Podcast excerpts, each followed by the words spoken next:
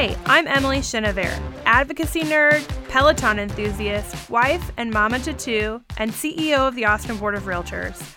Every day, real estate is changing, so we're taking it to the experts to unpack major topics that you need to know about to be successful in this business. Scratch what you think you know about this business and listen up for a fresh take on an old industry. Dr. Jessica Lautz is one of the masterminds that helps interpret the market on a national level for us in her role as the Vice President of Demographics and Behavioral Insights at the National Association of Realtors. The core of her research focuses on analyzing demographic trends for both NAR members and housing consumers. We talked about trends in housing related to everything from basing our home buying decisions on our four legged friends' needs to marijuana. Trust me, the definition of a hot property has evolved a little. I think we're all having newfound realizations about the value of our homes as we've been stuck in place for a few weeks. And she's even analyzed how those experiences could create shifts in the immediate term as our markets are ramping up again. We started with a focus on her work at NAR and learning more about what she's thinking about these days.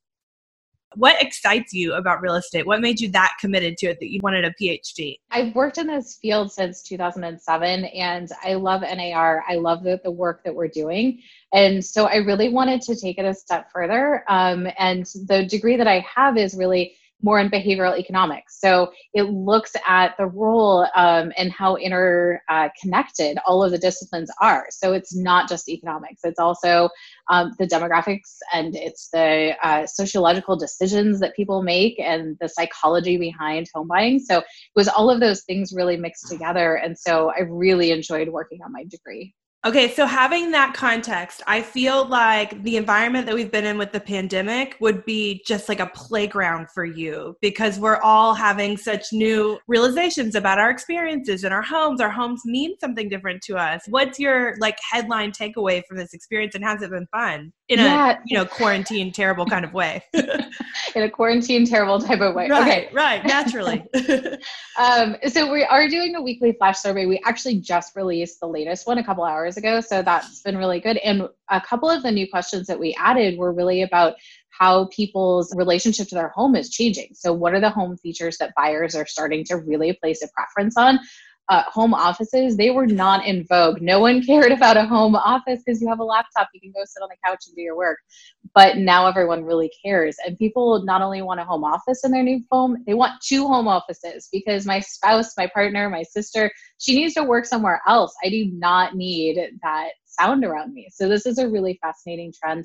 But then we also asked about the density. So people living in city centers and are they yeah. going to start wanting rural areas, small towns? And we are starting to see that right now too. Yeah, I think for those of us who have been on the front lines of land use conversations at associations from an advocacy perspective, we are thinking a lot about what what we've been advocating for in terms of smart growth and new urbanism and still believing in in our commitment to compact and connected communities, but maybe is there a middle ground there seeing as what we've all experienced in those very urban, very dense settings? Yeah, absolutely. So I'm in a townhouse and the it's been beautiful weather and so we all have our windows open and my husband literally was scared to come downstairs from the one home office that we have because I was sitting at the kitchen table. He thought I was on a conference call. No, it's the neighbor next door sitting in his backyard on a conference oh, call. wow. So I think like thinking about like how we can have these walkable communities, but still perhaps have a little more yard space. So a little privacy. Yeah, yeah. Yeah. Exactly. Did you, in the flash survey that you've done, have you done any work related to open concept versus putting some more walls up also? Because I, you know, I'm thinking everybody needs their space. yeah, no, we haven't gotten too deep on that yet, but that is a great next question to ask. We're switching up the questions every week, so that's certainly one to follow up on. We did talk about, and I think it's really fascinating too, that people are going to start having different people live with them. So even if they need that space, perhaps an older adult that was once in senior related living, now they're perhaps going to want that older adult living with them, or a new baby boom or a puppy boom that we could have as well. Let's talk about the puppy boom a little bit. NAR recently published some information related to an increase in pet adoptions during this time. I have a Frenchie. He is absolutely an emotional support animal at this point. Um, are we seeing an increase in pet adoptions? How does that relate to what people want in their homes? What's the behavioral insight on that front? Yeah, I love this. I have five animals in this home. And so, absolutely, they 100% are the companion that I need right now we are seeing shelters around the country have been cleared out either with people adopting or fostering because they want the company in their home they need entertainment for their kids they need some walking and so this is a good excuse to go outside and have a walk several times a day so we have seen that and on the buyer side we've already seen that for single females for unmarried couples actually more important to them to be close to the dog park have that fenced yard than it is to be close to good schools because they don't necessarily have a kid in the home. So we are seeing that people really need this space in the neighborhood for their pet. Yeah, so our fur babies matter and we're buying homes that accommodate what they require. I want to ask you about the demographics related to our membership now. So I know that at ABOR, we're definitely seeing a membership that's skewing younger. Are you seeing that at the national level? Are there any other kind of interesting facts related to the demographics of our membership at large? Yes. So we are seeing, we're seeing more uh, younger members who are coming in. We're also seeing that people may be retiring at this point as well. So you're seeing that just change, that shift. We're also seeing a growth in female members nationally and a growth in minority members. So we really are seeing a change in our membership. For female members, it's near an all time high. So we really are seeing a lot of diverse members coming in. That's excellent. As a first female CEO at ABOR, I appreciate that. um, so, you know, that, that's an interesting comment about we're seeing people retire. You know, there there is uh, obviously the market is being impacted by the virus and by everything that's happening right now. And as I'm thinking about what the demographic has been before the last couple of years, especially for ABOR at least, it does skew towards what could be a retirement age. So, is this the point where people say, I'm good, I'm going to tap out now? Do you think that we'll see that change? So it's really interesting when it comes to real estate because it's rarely someone's first career. So yes. only 4% of members really it's their first career. What we see is that it's often a retirement career. So people may actually move to a different area and decide, you know what, I still want to work part time. This is something that's always interested me, and this is a retirement career for me. So we do see our membership older in that sense, or more seasoned rather in that yeah. sense. Um, the other thing that we see is that there's a lot of younger younger adults who want to set their own hours, be their own entrepreneur, and jump in and really do kill it in real estate as well. So you see both spectrums entering at different ages. And I guess I'm just thinking about when I see a market shift like the one that we're all experiencing, which is really to determine whether or not it'll be a shift or just a pause in the market given the environment to be determined. But when I see something like this, I wonder for those folks that felt like it was a retirement plan, is it worth it still? You know, do they make changes and just think, well, this is not what I thought it was going to be, and this is not the best time to hop in there?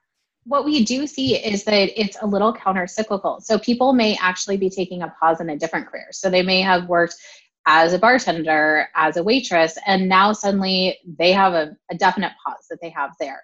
And yeah. so they may say that real estate is something that's always interested me. I could take the classes online. This is something where I might be able to jump into this and really, you know, sharpen my saws, at least have a backup plan if and when I go back to work, maybe I can work both careers. And we do see that as well as people start in real estate, they often do work a second career. You also have another kind of interesting expertise. You published, or your team did, a report on marijuana and real estate, a budding issue earlier, which I applaud NAR for tackling. But um, Texas is not uh, has not legalized marijuana yet i you know i think all states are having the conversation to some degree but we do have a lot of members who are selling properties to folks that are moving to those states or moving in from those states. And of course even hemp fields have um, you know implications with regards to real estate transactions especially commercial one land exchanges here in, in texas. What were your findings on the commercial side? What are you thinking about the residential side? What impact is this going to have maybe in our state if we do legalize at some point even if it's not legal, you can learn from the states who come before you. Yes. And so, what we really found this year, we broke out um, states where it's been legal for a longer period of time, so pre 2016 and then post 2016. And what we found is those who have been legal for a longer period of time, absolutely. You see that the commercial land prices, the warehouses, storefronts that perhaps were vacant all of those have a bigger demand for them right now. But then you also see on the residential side some complications that comes with that. So thinking about HOA rules or property managers and how they're going to work with leasing that property. And you also see lease complications on the commercial side as well. So there, yeah. there are complications, but there's absolutely a growth opportunity, pun intended, there for our commercial folks. well done. Um, but it does make sense that there would be this kind of yin and yang with it, right? That there are optics with it, there are perspectives that are varying with regards to it's highly political. And so with that comes these implications, especially with regards to the residential side. That makes sense to me. What research are you working on right now, aside from the flash surveys related to the pandemic? We also just put out a sustainability report looking at the value of sustainability so our members really do find that clients want a sustainable home um, if they can find it. Inventory, of course, is plaguing the nation right now. So if they can find a property that is sustainable, it does make sense to market that because there's a lot of people who want to cut down on their utility costs, perhaps with good insulation, good windows, good doors, and that means a bigger home or a closer in home to wherever they want to live. So that really is a trade-off that consumers do see right now. What, uh, what so that, features are most desirable when they're seeking those sustainable properties? Things that are going to hit your pocketbook at the end of the month. So, thinking about those windows and doors, the energy efficiency that you can have within the home, but then also thinking about having energy efficient appliances, um, making sure that perhaps you have in that Nest thermostat, something along those lines that really can uh, wash your utility cost. And then, given the fact that the MLS helps acutely measure that consumer response to those types of sustainability features is the mls properly structured now to manage that data flow? Are standards appropriate? You know for a long time there was the conversation about the green mls and whether our fields adequately accommodated capturing that kind of data. Do you feel like in your research you're able to get what you need what we're doing is we're surveying on the member perspective, but we do have a question in there asking Does your MLS actually have green data fields? Do they mm-hmm. have this information for you? Some do and some don't. So if yours does, you probably are ahead of the curve there and making sure that you do have that information that agents can plug in and that on the buying side they can look for those features. Well certainly in austin sustainability is a prolific uh, topic here. So we're, we, we've had greenfields for a long time. But even you know having them is one thing encouraging members to use them and learn how to use them properly is another. And it's it is an interesting question of how do we equate real value when we're thinking about the you know algorithms behind value placements and and not just the consumer judgment call in association with those improvements. So i think we'll continue to see more of that evolve. Yeah absolutely. And just like a high tech home some of those things are really important to a consumer but you can also make that transformation to an older property once yeah. you're into that home as well. Yeah the question is how important is it up front versus me knowing that i can do that when i'm ready well, let me ask you what are your hot takes for the rest of the year? What do you think realtors should be paying attention to with regards to consumer demographics and, and insights? How much more will behaviors change as we continue this year? I think we're going to see a shift. We've absolutely seen a pause in consumer behavior, but they're still working with their member, with the realtor, because they do want to have that transaction be a go once they have the stay at home orders lifted or they feel confident to move forward in that transaction. We've seen a big shift towards embracing technology right now, and it's both on the buyer, the seller side, the realtor side. So making sure that you're still working with those potential sellers saying, how can I fix up my home to sell? I have time to DIY some projects right now, and many members are working with clients in that way. Mm. So that's a shift that we haven't seen before. Usually, when you want to sell, you're ready to sell and you need to go, and now you have the time to actually do that.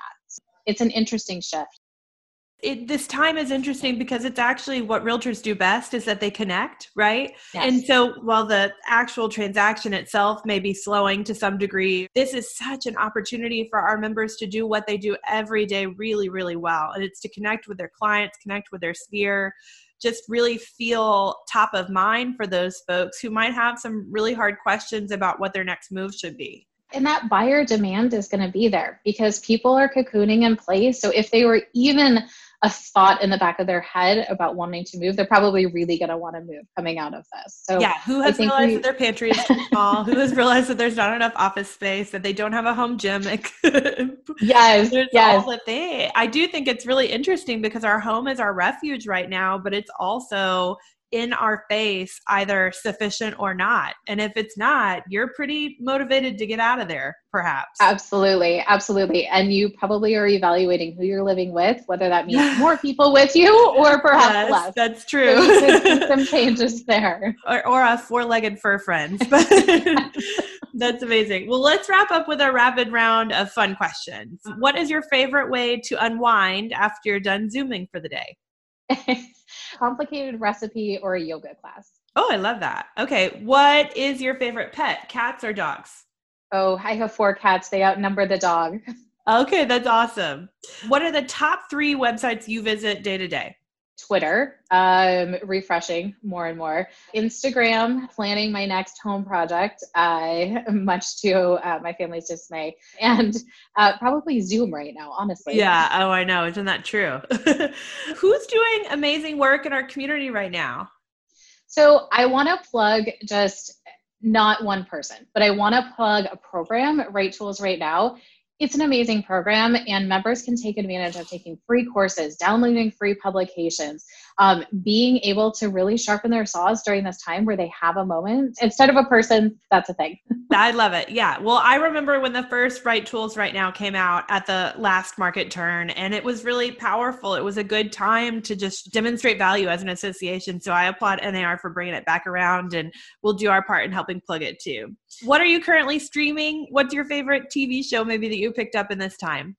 Oh, okay. Well, slightly embarrassing. I love Outlander, so I'm definitely streaming those. I love um, it. for podcasts, I like to give my brain a rest, obviously. So I've been listening through uh, Encyclopedia Womannica um, and the Sporkful. So it's a daily pod of a badass woman in history. And then the Sporkful is all in cooking. So that's great. Oh, that's awesome. That's great. Well, thank you so much, Jessica. It's just awesome to get to know the staff that works so hard on behalf of our members every day at NAR. And your insights are awesome. It's just really cool to hear what you guys are talking about and what's cooking over there. We appreciate you. Thank you so much. This was a lot of fun. I appreciate it. Thanks for tuning in. Like what you hear? Let's continue this conversation. Give us some love by leaving us a review on iTunes and let your friends know about the show by sharing this episode on social media. You can also follow along and tag me at M That's E M Until next time.